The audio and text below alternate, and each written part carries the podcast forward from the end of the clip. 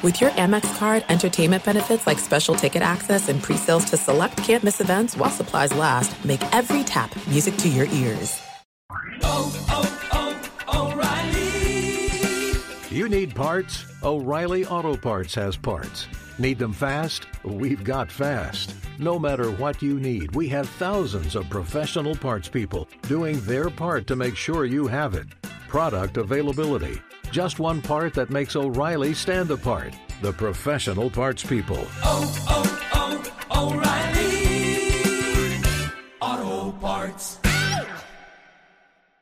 At Bet365, we don't do ordinary. We believe that every sport should be epic. Every home run, every hit, every inning, every play. From the moments that are legendary to the ones that fly under the radar. See for yourself when you sign up today and get $150 in bonus bets when you bet just $5. Whatever the sport, whatever the moment, it's never ordinary at Bet365. 21 plus only must be present in Ohio. If you or someone you know has a gambling problem and wants help, call 1-800-GAMBLER. Terms and conditions apply.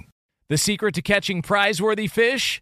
Fishing like a local. Jonas Knox here with Fishing Booker. The valuable knowledge of a local guide can turn a fishing trip of no bites into the best catch of the day. Go to fishingbooker.com to discover thousands of local fishing charters from all around the world and create your perfect angling adventure with their easy to use online booking system. Visit fishingbooker.com and book your trip today. Fishing Booker, fishing trips made easy.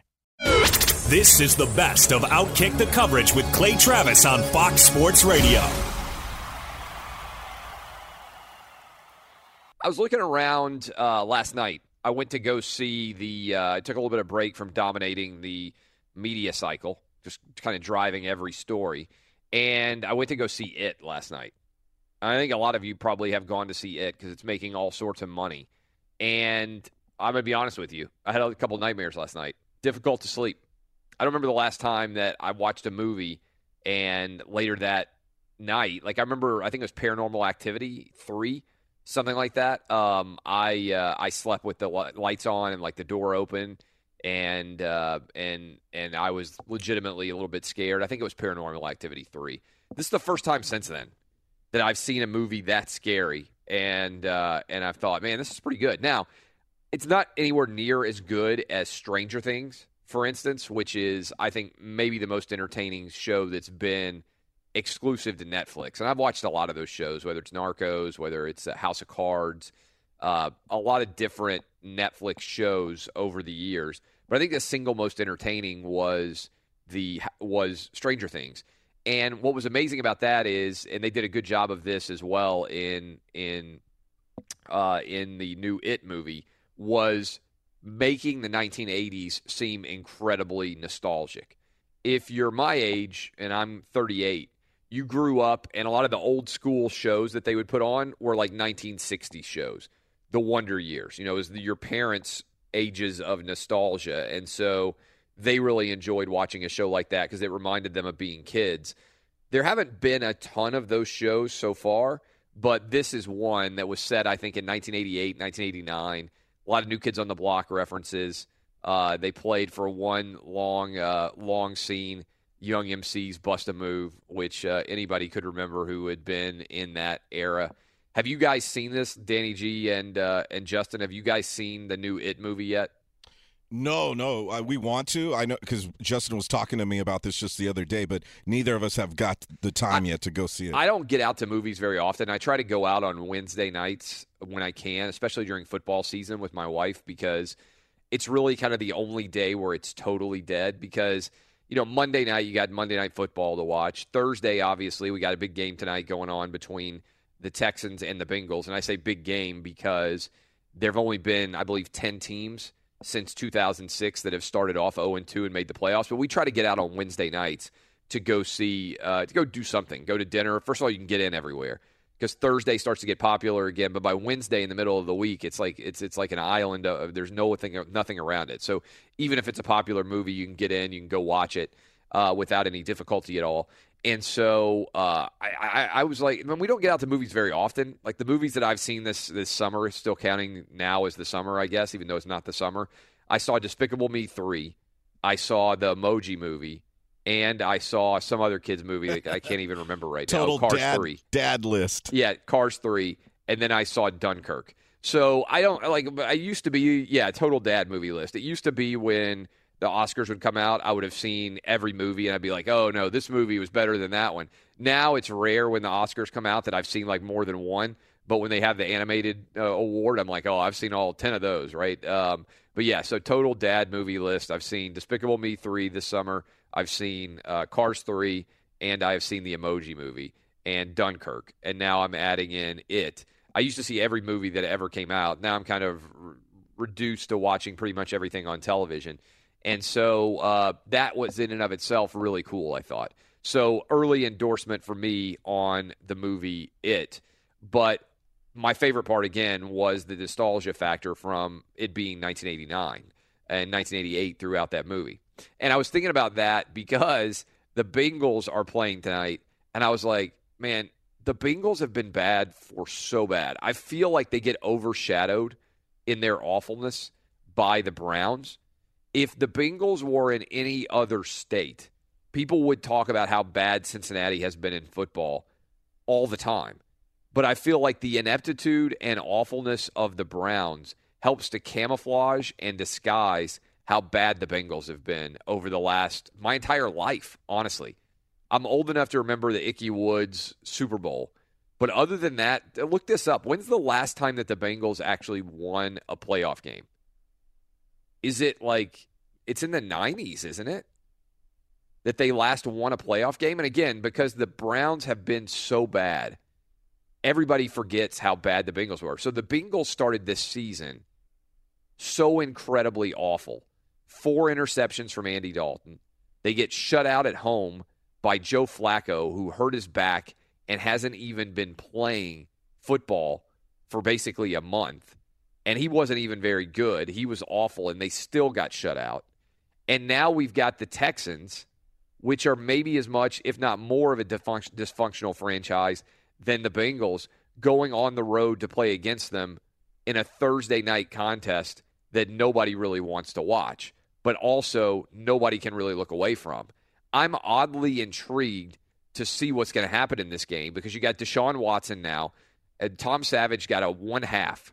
The Tom Savage era in Houston lasted one half. So Deshaun Watson is now the starter going on the road. I don't think he's going to play well. I think the Bengals might actually win this game by double digits. But if they do, it's pretty wild to think about this. In the last decade, my guy Jason McIntyre over at the Big Lead, he also hosts a show here on Fox Sports Radio on the weekend.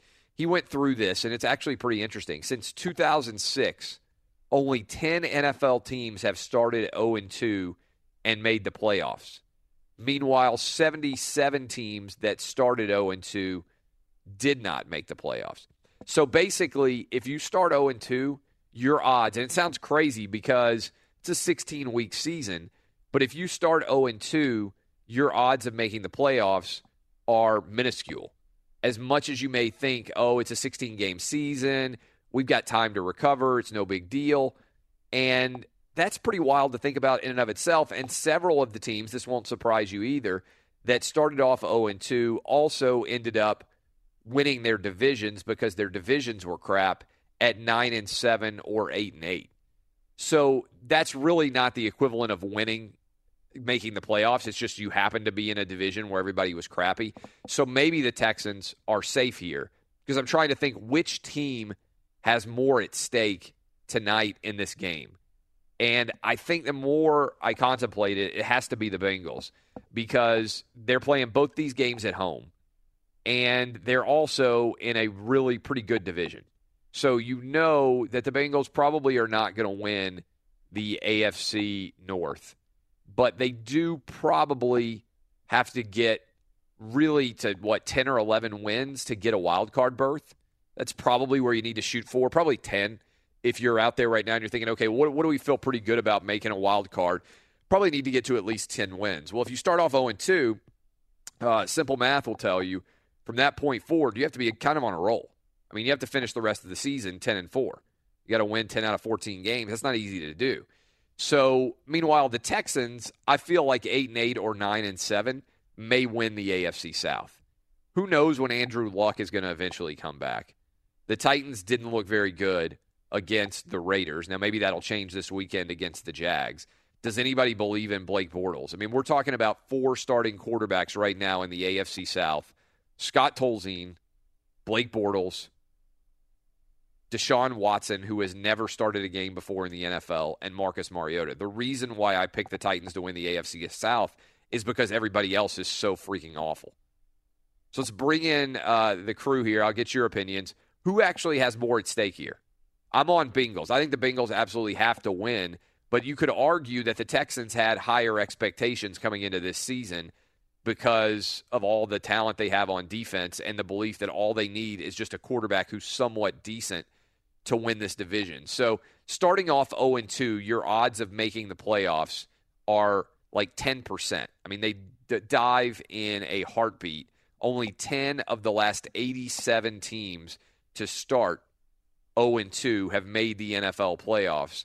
So, who has more at stake? The Bengals, who have started off their first two games at home and have a proven quarterback in some sense of the word in Andy Dalton, or the Texans, who have a really talented team surrounding their quarterback, but have not seemed to have a quarterback basically throughout the whole Bill O'Brien era. Who you got, boys? Uh, Danny G and Justin. Well, Clay, this is Justin here. Um, I think you're right, and for, and you know for all the reasons, I think it's the Bengals that have more at stake, and for all the reasons that you said, plus a couple other ones. First of all, I looked it up for you. Uh, 1990 was their last playoff win. Aren't you in agreement with me that if the Bengals were in any other state, they would get so much more attention, but the ineptitude and awfulness of the Cleveland Browns overshadows how bad the Bengals have been. I give you a bad Brown stat. The winningest quarterback since 1999 in the Cleveland Browns home football stadium since they came back is 1999 when they came back, like when they started their new franchise all over again, when they expanded after they left, after the franchise left to go to Baltimore, and by the way, win a title there. The winningest quarterback in the Browns football stadium is Ben Roethlisberger. The Pittsburgh Steeler quarterback has won more games inside the Browns' new stadium, built in 1999, than any Browns quarterback has. That's an unbelievable statistic. So I think how bad the Browns is has overshadowed how completely inept the Bengals are. I mean, does that make sense? I think if they weren't both in Ohio, I think if the Bengals were somewhere else, we would talk more about how bad they've been. Right, and I think that's I think that's why they have more on the line tomorrow is because they've got a somewhat established quarterback. Andy Dalton's going into his seventh year as the quarterback of the Bengals, and he's yet to win a playoff game. I mean, there, he went for a stretch. He, they made the playoffs for five years in a row, but lost the wild card every single time. Yes. And so I imagine at this, and what Marvin Lewis has been there for 40 years now. So I, I imagine at some point, if, if you're starting off the season 0 and 2, and you're now now your playoff chances are are like you know minuscule, it's got to be a certain point where you're fed up with it, right? It's, I think Paul Brown has basically just decided the owner, Paul Brown Jr., or whatever his name is. Uh, I think he's a, the third or the second or whatever he is. That he doesn't care about like firing Marvin Lewis. No, he I- he's given him a scholarship, like a Yeah, lifetime basically. achievement Yeah. award. And so, Clay, that's why I'm going to say the Texans because Bill O'Brien and the Texans completely dropped the ball on the whole Osweiler thing. And so the quarterback situation there, you're wasting the one of the best wide receivers in the league in DeAndre Hopkins. At some point, he's going to flip out, right? Oh, he's yeah, just going to sure. go public and be like, I can't stay here with all the incompetence that's going on. I know he's being paid well, but it has to be frustrating to be surrounded by that much incompetence at the quarterback position. And to be fair, Bill O'Brien has this reputation as being a quarterback guru, and everybody that he's brought in has stunk. Yeah, and and and so that and that defense got them to the playoffs. So all we've been hearing, well, they're just missing a couple of pieces on offense. So I feel like the heat is on Bill O'Brien right now. In talking to Houston Texan fans, they are losing their patience with Bill O'Brien. Be sure to catch live editions of Outkick the Coverage with Clay Travis weekdays at 6 a.m. Eastern, 3 a.m. Pacific on Fox Sports Radio and the iHeartRadio app. Be sure to catch live editions of Outkick the Coverage with Clay Travis weekdays at 6 a.m. Eastern, 3 a.m. Pacific.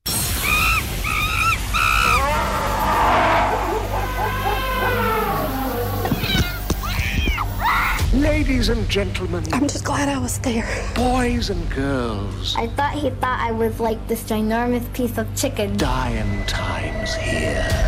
I had a boa constrictor stuck to my face. And you have a what? This is Animal Thunderdome.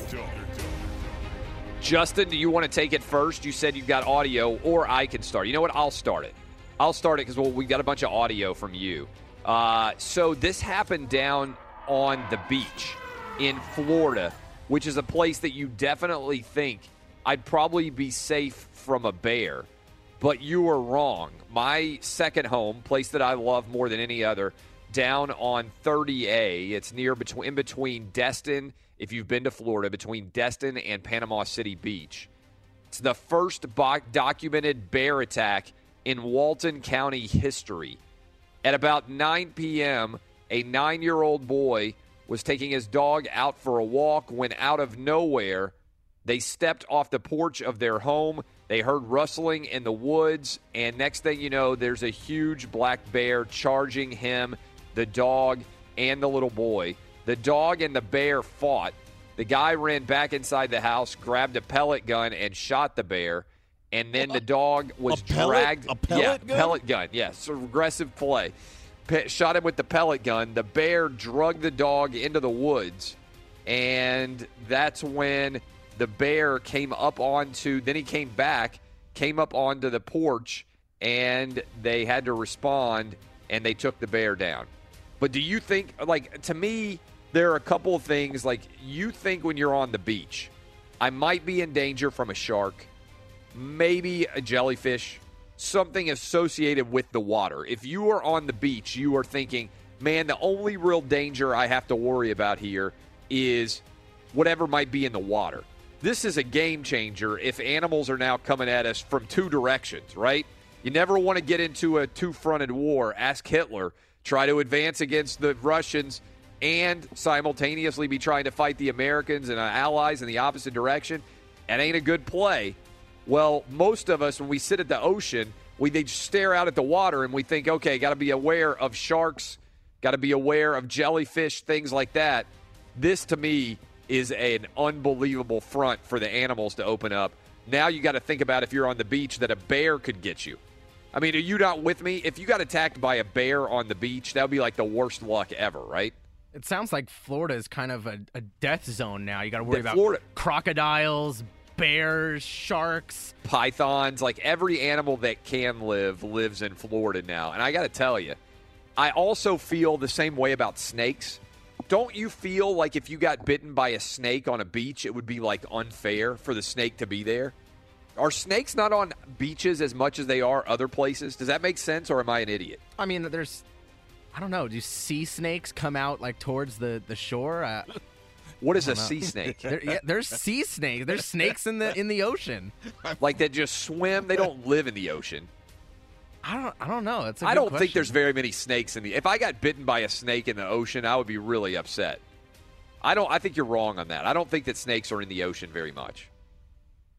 Well, Doesn't that seem unfair? Like No, if you're yeah. out swimming and you just got bitten by a snake in the water, like you'd be like that in the ocean. I'm not talking about like a lake or a river where a snake might be like coming across, but like in the ocean, that would be awful luck. It seems like to me. Hydrophiinae, commonly known as sea snakes or coral reef snakes.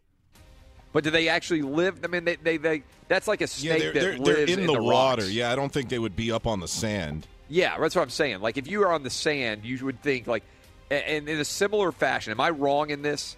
Do people agree with me that if you got attacked by a bear on the beach or a snake on the beach, Yeah, that's that not would be like, uh, yeah, it's like unfair because you're worried about the shark, and then it's a two-fronted war. So when I hear this story, it's the first bear attack. First of all, I don't, I don't think most people even think that there are bears in like if you go to Destin or Panama City Beach or in between where I where I've got a place now on 30A, you definitely don't think like oh my god there should be bears here, right? I just think that's I think that's an unfair attack from like a sneak attack. It's the Pearl Harbor of animal attacks. If you got hit by a bear on the beach or like a, a rattlesnake, if you got bitten by a rattlesnake literally on the sand on the beach, that doesn't seem fair to me. You got to fight fair animals, and that's not that's not a fair fight. All right, Clay. So here's a story here. This is this is a real story. At least six hurt in Lake Vista area squirrel attacks. Where where is Lake Vista? It is uh, it's I believe it is near New Orleans. That's where this uh, this news story is coming out of, New Orleans. Okay. So he, this is accompanied with a, uh, a local television news report. It's some pretty good audio here. Check it out. Some of the squirrels in question after our first report last night, the city's rodent control took swift action. Paul Murphy joins us live in Lake Vista with our follow up tonight. Paul? Todd, Karen, I think it's safe to say that Lake Vista neighbors are breathing a sigh of relief tonight now that three suspected squirrel offenders are behind bars. This as the toll of people who say they were attacked by the furry rodent rises to at least six. We are now learning a man and his 90 year old mother may have been the first two attacked by aggressive squirrels in the Lake Vista neighborhood. That brings the number of victims in this series of unprovoked wildlife encounters to at least an even half dozen. Ivan Herner said a squirrel seemed to just tail him and his mother during their morning stroll on Sunday. It didn't seem like it was crazy or rabid or anything. It just walked real slowly and it followed us, you know, like dogs or cats do down the lane. Herner caught what happened next on cell phone video. The squirrel's gonna come climb up my leg here. I don't think I want him to do that though. Herner managed to fight off the squirrel, which then jumped on his mother.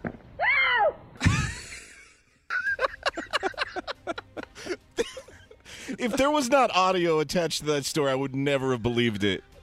The nine-year-old woman. Aggressive- First of all, squirrels.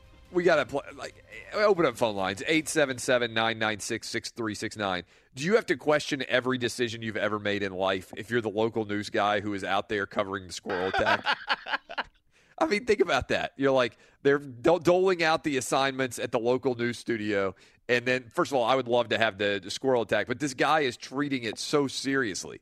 It's like he's reporting on I, I don't know, you know, it's it's like he's reporting on on the war in Iraq. I mean, you know, we got we, we got a random squirrel that jumped on somebody. That woman, the old woman screaming, is by the way maybe my f- favorite audio since the woman got attacked by the snake. Be sure to catch live editions of Outkick the Coverage with Clay Travis weekdays at 6 a.m. Eastern, 3 a.m. Pacific. We rarely, if ever, talk about baseball regular season on this show. And that's because, look, I'm not an anti baseball guy. I know a lot of you care about baseball. But just because the regular season is so long and so boring, and by and large, it really doesn't matter. And I don't mean that in like a, you know, your sports sucks manner. I mean, by and large, you're going to win 60 you're going to win 60 baseball games you're going to lose 60 baseball games is what you do with the other 40 that actually matters. so it's hard to get actually that worked up uh, what i thought was interesting though is i'm going to make the argument here that the indians going 21 and 0 is actually an undercovered sports story right now just because of the history of it and how unbelievable it is relatively speaking and I don't know if you guys have some of these stats in front of you right now, but I'm looking at a bunch of stats about the Indians going 21 and 0. Yep. And the statistics on it are just flat out unbelievable. Like even if you're not a baseball guy, this is like what they're doing now is one of the most remarkable things we've ever seen. Here's here's some here's some context on what the Indians have done. They've only trailed 4 innings in the entire 21 game run.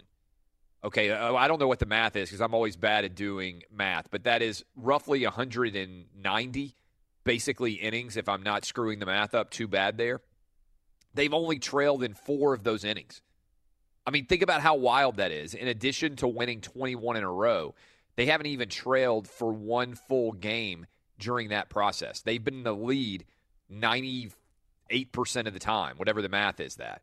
The and moreover, they have not just barely won these games. They've only needed three one run victories. They've won by an average of almost five runs a game.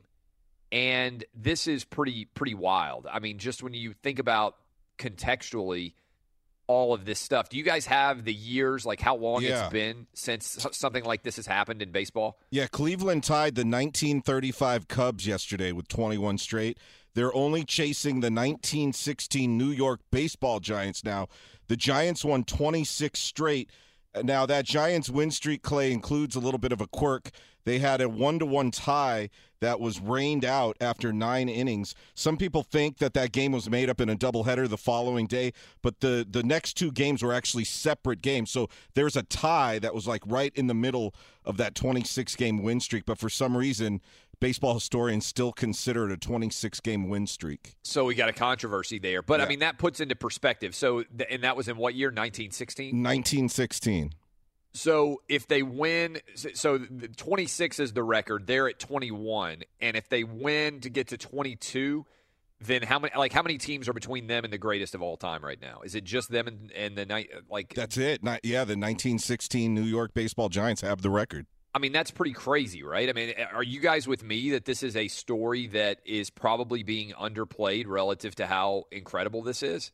A little bit because you, you got to figure it's not like they need to get to 40 or some crazy number like that. They're only a few games away. So, I mean, yesterday, but, but at the same time, I, I had uh, my TV on as soon as I woke up yesterday, and they cut into live programming and started following the, the Indians game once it got to like the seventh inning. It reminded me of that year Mark McGwire and Sammy Sosa were hitting all those home runs. Yeah, you know what's interesting about it is I like I said, I rarely if ever pay attention to the regular season in baseball, but I have been checking the past several games and I don't care about the Indians one way or the other. But the past several games I've been finding myself pulling up the score, you know, the ESPN score app that I go into just to check and see what the scores are and whatnot of games if I'm not watching them. Like last night I was I, I said that I went to go see the movie It because my wife and I try to go out on Wednesday nights because it's really kind of the most quiet day of the sports week, especially during football season when there's games going on all the time. Wednesday kind of slows down a little bit a lot of uh, a lot of the time. But I was checking my phone to see whether or not the Indians were going to get to 21, and I'll be checking again tonight. I'm assuming who are they playing tonight? I mean, they've got to be favored. I mean, the, the amount of money that somebody has made over winning 21 in a row is pretty extraordinary. But uh, to me, like again, this is this is a pretty unbelievable story happening that isn't getting that much attention. And I guess maybe I like if this had happened in August or if this had happened in July, it would have been a massive story because there's nothing else going on. I think football just kind of comes in and Bigfoot's baseball, even during the the playoffs. Like we're going to talk more about the NFL and college football than we are uh, baseball. So this is the kind of story that for baseball would have gotten a lot more attention in May, June, July, or August than it's going to get in September as we move towards the end of the month and everybody's paying attention to what's going on. But didn't LeBron James have something to say about this? Even LeBron weighed in, uh, I, I think, and had uh, and had some comments. I yeah, he d- he did. It's about a minute long, and he's kind of jumping on the the Indians bandwagon a little bit because remember, LeBron James grew up a big Yankees fan. Right. Oh yeah, I remember him. Didn't he get in trouble because he went to like people in Cleveland Correct. ripped him because Yeah. he went to a uh, Indians game while wearing the uh, uh, the Yankees gear? I definitely remember that. Let's uh, let's listen to what LeBron had to say about this. Yo, what up, y'all, man? There's no way I can let another day go by without shouting out the home team, Cleveland Indians, 21 game winning streak. What y'all doing right now? Keep it going. I was about to say it's incredible, but I want to I want to come back and do another video when y'all got like a 40 game winning streak. No pressure, no pressure. I get it.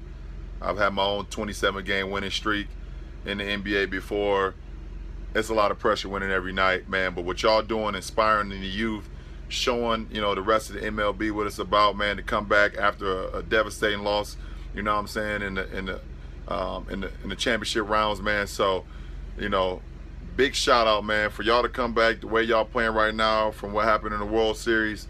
So commendable. Keep it going. Cleveland Pride, man, the land, the Cleveland Windians is what y'all name gonna be soon. So I might want to trade. I might want to trademark that so I can sell a couple T-shirts or. Pre- Put uh, Francisco Lindor uh, Lindor's name on it. Hey Cisco, I need one of those jerseys ASAP. But uh, nah, man, for real, congratulations, man. Y'all keep going. All right, and uh, I'll be to the ballpark and see y'all soon. So the Indians, I mean, this would be an interesting story, obviously, as the Dodgers. I mean, how nervous are you guys right now? And the reason why, obviously, we're talking a little bit of baseball, we're going to talk to Jon Morosi, who's the expert on baseball here, as we do every single Thursday, an hour two. How nervous are you guys while we're talking about the Indians on a roll? How nervous are you guys in LA about the collapse of the Dodgers? Well, it seems like the Dodgers actually turned a corner in San Francisco, Clay, because going into San Francisco, Dodger fans were super worried on that 11 game losing streak, but they actually won the series in San Francisco. That's the first time the Dodgers have won a series in San Francisco since 2013, 2014, I think. So, usually when the Dodgers go into the city of San Francisco, especially late in the season, the Giants always go get all the way up to play against their rivals, the Dodgers. So, for the Dodgers to bounce back the way they did and win two in a row, it, they're pitching all of a sudden with uh, Kershaw and Yu Darvish uh, last night. Suddenly, things look like they're starting to fall back in place for the Dodgers. They they had six hits yesterday, and all of them were extra base hits. I, I think it was like four doubles and two triples. So suddenly, a home run from Bellinger, it was. So suddenly, the Dodgers' bats have come alive, and their starting pitching turned around. So if they can continue what they did in San Francisco, then they could get healthy going into the playoffs. Uh, you know what's funny is I was watching the movie last night, and we talked a little bit about in the open how it's set in 1988. Uh, in the fall of 1988 is when it starts, I believe. And I was thinking, oh yeah, this is the Dodgers' year. Now we got got it back in time, 1988, um, when the uh, when the Dodgers last won the uh, World Series. Fox Sports Radio has the best sports talk lineup in the nation. Catch all of our shows at foxsportsradio.com and within the iHeartRadio app. We bring in now Jon Morosi as the lead in. And Jon, we were just talking about this on the show how I feel like if anything this 21 game win streak is being underplayed nationally, but it's something that I, as a guy who doesn't care that much about regular season baseball, find myself checking my phone to see whether or not it's continuing. Do you agree with me that it's a pretty remarkable achievement that isn't necessarily getting as much attention as you would anticipate? Well, Clay, it's it's a great question, and I think even in Cleveland, uh, it was maybe this week when things really uh, got their proper placement in terms of the importance of this. Uh, the crowd on Monday night was about eighteen thousand uh, but the last two days, they're the largest two walk-ups of the year. Uh, I think more than 5,000 fans just bought a ticket yesterday for a noon game, uh, and I was there. It was a remarkable couple days, and uh, I, I do think certainly it's the start of football season. There's a lot going on right now. Uh, I think I think for all of us this time of year with kids getting back to school, uh, for many of us, but uh, but this is a story that transcends. Uh, I think so many things in our in our lives and and in our sports world. This is a uh, this is an American League record. The American League has been around since 1900, and at no point in time in, in those 117 years have we seen a team uh, win 21 games in a row or more. And this is this is history, and it's happening, Clay, at a time when, in so many ways, the game is more competitive than it's ever been. Uh, whether you want to call it parity, uh, but you're seeing, I think, top to bottom the, strength of the league, I think, is as great as it's ever been, and, and you've got uh, all of the best players. Uh, not all of the best players, but most of the best players in the world are in Major League Baseball, which was not true uh, back in 1935. The sport was still still 12 years before being integrated at that point in time. So so we barely had the best players in the U.S., let alone the world. So uh, it, it was a really, uh, I think it's a fascinating bit of history and, and something the Indians and their fans ought to be very, very proud of. One of the most remarkable things about this run is that they've only trailed for four innings in these 21 games. In other words, it's not like they've had a ton of walk-off situations. It's not like they've won a bunch of games late. Is they're at 21. It's hard to forecast in baseball, but do you feel like as they make a run potentially towards this 26 game win streak that every day this gets this story gets exponentially bigger? Like if if if they get to 24 is this something where the casual fan starts to pay attention? I think so, Clay, and I, think we're there. When you've got an American League record, uh, when you have surpassed the 2002 Oakland A's, about whom there was a movie made, uh, I think that you're in pretty rarefied air uh, about where you're at as a franchise and, and what this team has done. And the stat that you mentioned, Clay, is the one that I've come back to a number of times.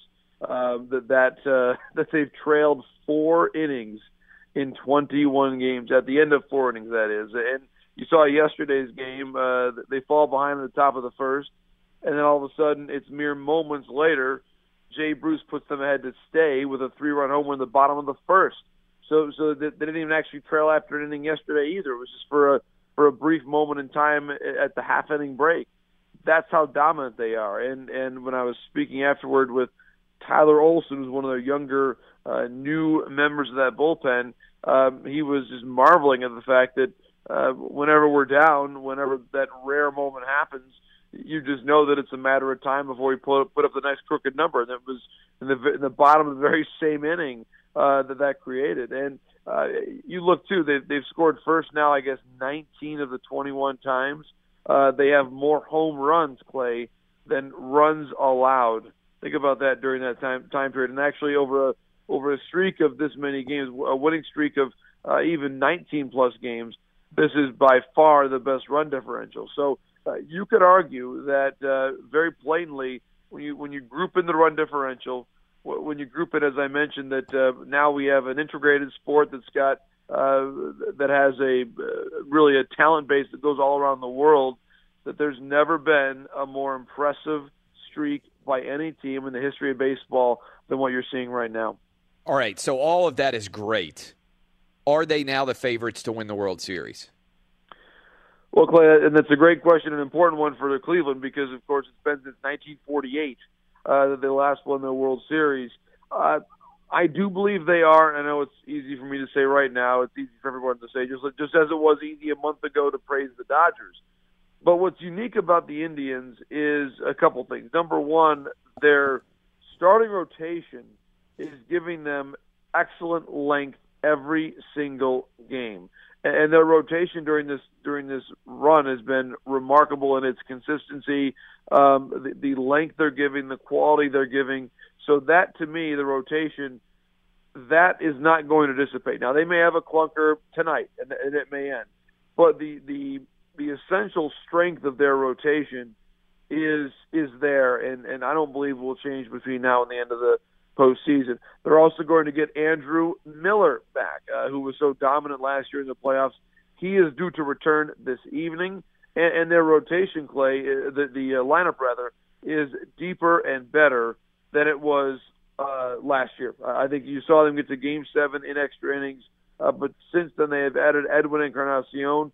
Jose Ramirez is a much better player. He's a he's a, a much more complete player, MVP candidate. So I think in so many ways this is a better team than what they had last year, which I think is frightening for everyone else in the American League and really across Major League Baseball right now. We're talking to Jon Morosi. So I'm curious in general then. We talked about the Indians. You said a month ago you would have said the Dodgers. How much trouble in the Do- are the Dodgers in? How much of this is flukish?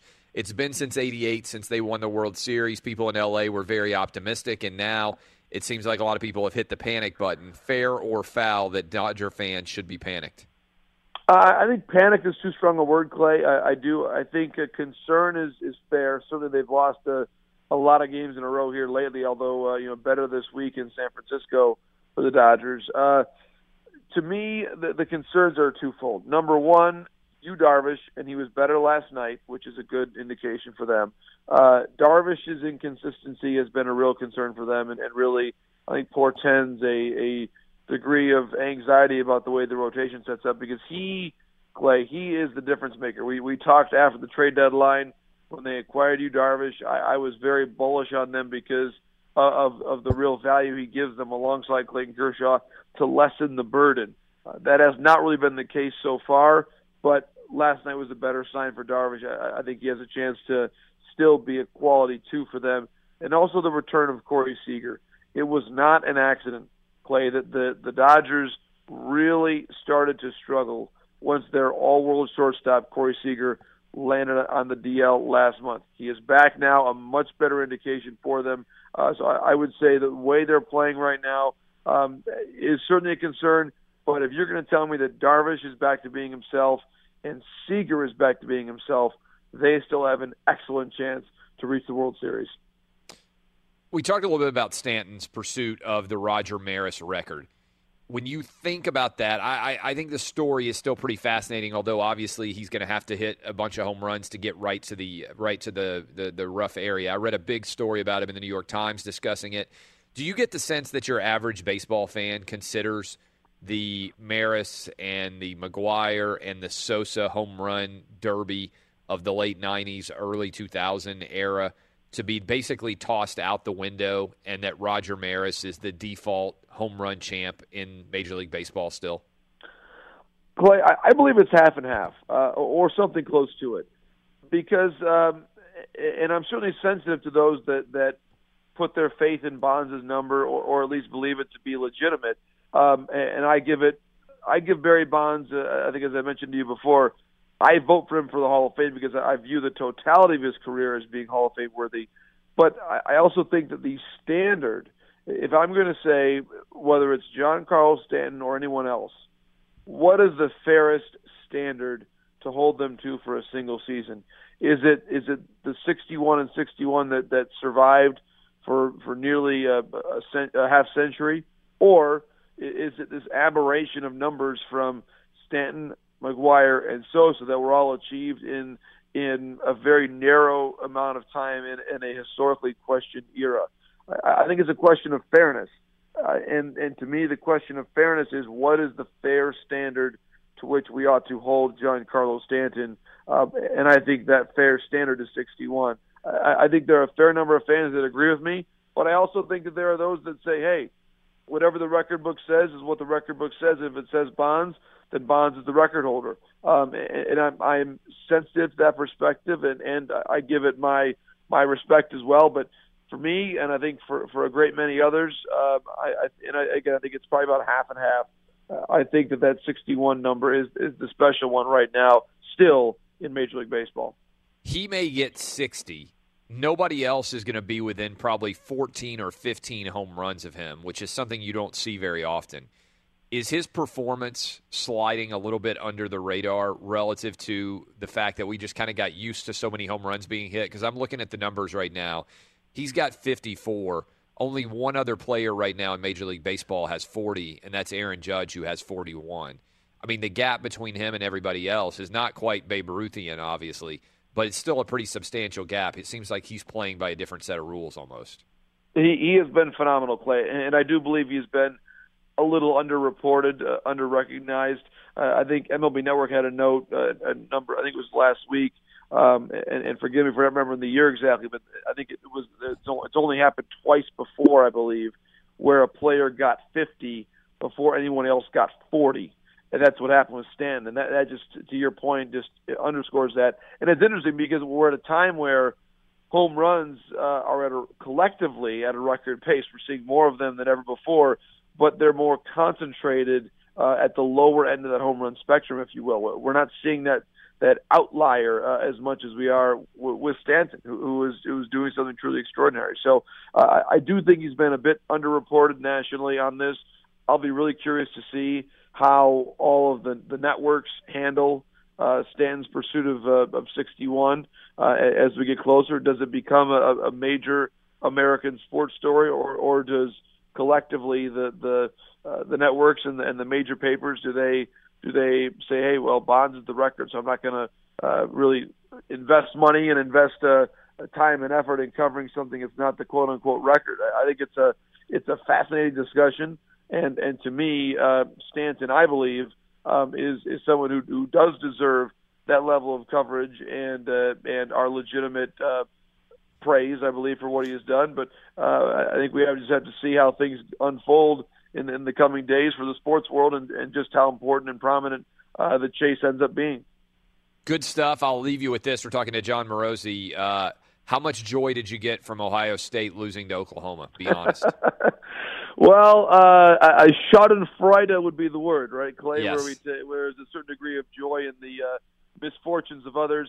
I would say this. I think in, in the Big Ten, I'm I'm uh, as a Big Ten guy, I do uh, often uh, set uh, those partisan rooting interests aside, and, and, and you want to see the conference do well in the, in the non-conference games, especially the big ones, because of what it means uh, for the overall profile of the conference. But uh, I, I suppose I'll say this, Clay, as as someone from Michigan, it is always uh, it is always a challenge to feel any amount of sorrow uh, when the Buckeyes lose. Indeed, I appreciate the time, my man. We'll talk to you next week. My pleasure, Clay. Thanks so much to you. Be sure to catch live editions of Outkick the Coverage with Clay Travis weekdays at 6 a.m. Eastern, 3 a.m. Pacific. Asking an interesting question. To what extent does your speech on Twitter or Facebook reflect upon your company? I am a First Amendment absolutist. That gets people upset because most people say only that they argue for the First Amendment when somebody is speaking and they agree with them. In other words, easy analogy for you Colin Kaepernick's protest on the football field has been a major flashpoint in the world of sports. The vast majority of people out there who are saying he deserves to have his First Amendment rights would not say the same thing if Colin Kaepernick were protesting, let's say, gay marriage being legal. Right? If Colin Kaepernick last season, instead of protesting police violence, if he had started taking a knee because he believed that gay marriage shouldn't be legal, everybody out there, by and large, defending him now would not be defending him saying that gay people shouldn't be able to get married. In fact, they would actually be saying there's no way this guy deserves to play for the San Francisco 49ers. The NFL shouldn't allow him to play football. That is not uncommon in America today. Most of the people who beat the First Amendment drum beat it only when someone is saying something that they agree with. I do something different. I'm a First Amendment absolutist. So I want more speech all the time. If you listen to this show, I open up phone lines and let people just tee off on me and say I'm racist. Why do I do that? Because one, I know I'm not racist. And two, I think that allowing more voices to talk on any subject is always better than less.